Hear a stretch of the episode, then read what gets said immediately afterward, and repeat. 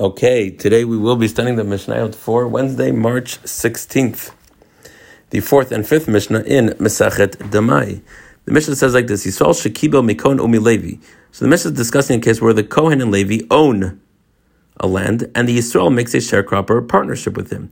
So here the Mishnah says, Hamaisros lebailim. In this case, all the tithings go to the owner, since the owner happens to be a Kohen or Levi. So the Kohen will receive truma, or if the owner is a Levi, again, a owner of a field cannot be a Kohen and a Levi.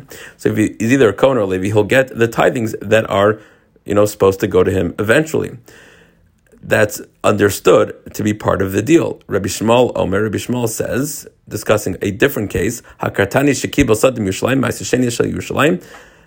They're discussing the Meiser Sheni. Until now, we've been discussing the tithings of the Truma, the Meiser. What about the Meiser Sheni? Again, Meiser Sheni are those fruits that are brought to Yerushalayim.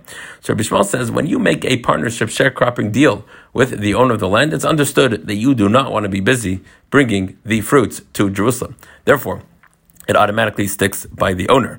But Chacham say, no, I'm happy to bring the fruits to Yerushalayim. I love fruits. I especially love eating fruits in Jerusalem.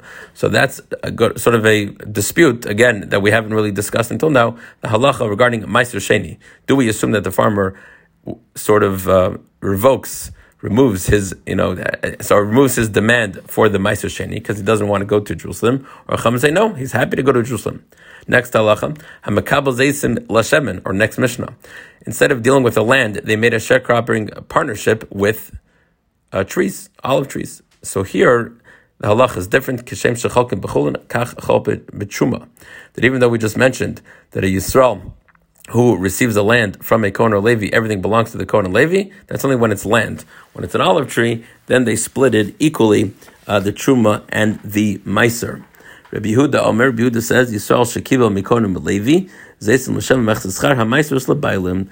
So here he says, uh, he here argues, he says, if Yisrael accepts olive trees as sharecropper from a Kohen or Levi to produce oil from them, L'Mechzeschar, or he sort of does it to split the profits, HaMaiser L'Bailim. He says olive trees are exactly the same as regular uh, produce, you know, growing from the land.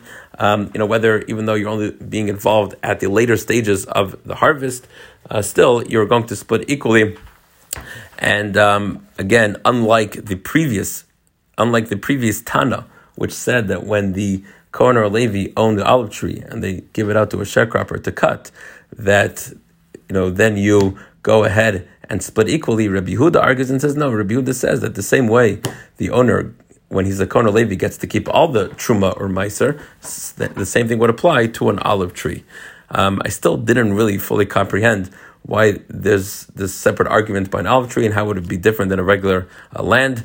Uh, hopefully, I'll sort of understand that on my own. Maybe I'll explain it in the next day's recording. Okay, thank you so much for taking some time out of your day to study some Torah.